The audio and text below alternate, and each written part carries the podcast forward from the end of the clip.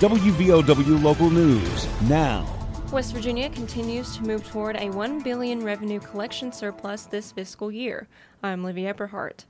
The Justice Administration reported Tuesday the state set a one month collection surplus record in April by exceeding estimates by 253 million, a one month collection record.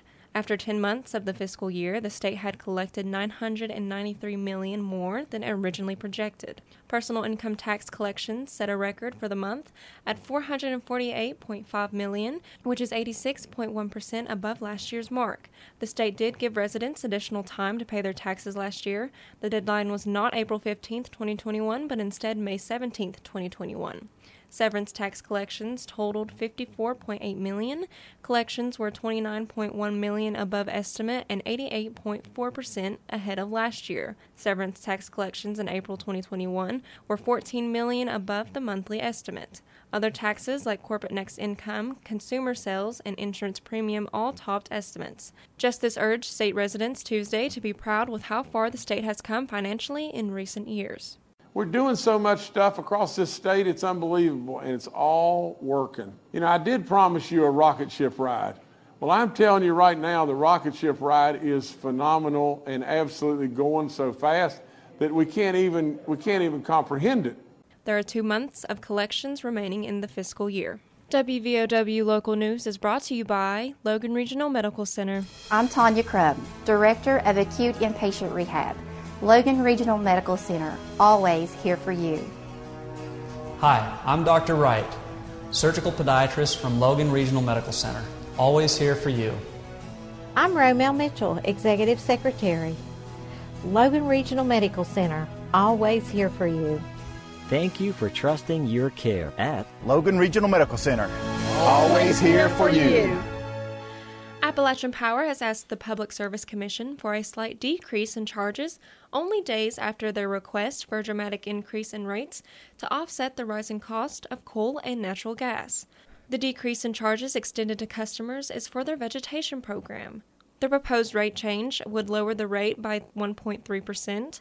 The savings for the average consumer, which uses 1,000 kilowatt hours of electricity a month, would be about a 2.11% loss on their monthly bill, Appalachian Power spokesman Phil Moye exclaimed that even with the lowering of the rate, it won't be enough to offset the dramatic increase average customers will be forced to pay for the adjusted cost of fuel. West Virginia Attorney General Patrick Morrisey issued a statement regarding the leak of the U.S. Supreme Court's draft opinion in the case challenging Mississippi's ban on abortion after 15 weeks.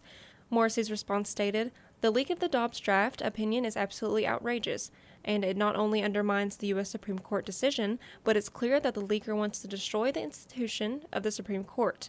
Morrisey goes on to say that when the Supreme Court's final opinion is published, they will weigh in more closely with the legislator to protect life in all stages as much as they legally can. Early voting for the 2022 primary election continues in Logan County.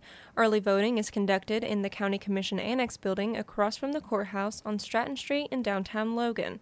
Early voting continues this week from 8:30 to 4:30 on weekdays and 9 to 5 this Saturday. A low turnout is anticipated for this year's election. Latest numbers of early voters Wednesday afternoon was 315 ballots. Election day is Tuesday, May 10th. Coronavirus cases back above 800 according to an update Tuesday. The West Virginia Department of Health and Human Resources reported 225 new infections of COVID 19. According to the department's latest update, there are 812 active cases of the virus across the mountain state. 13 additional deaths were reported in the department's latest update. The state's death toll now stands at 6,870 fatalities. Get local news on demand at WVOWradio.com and on your smart device. This is WVOW Logan.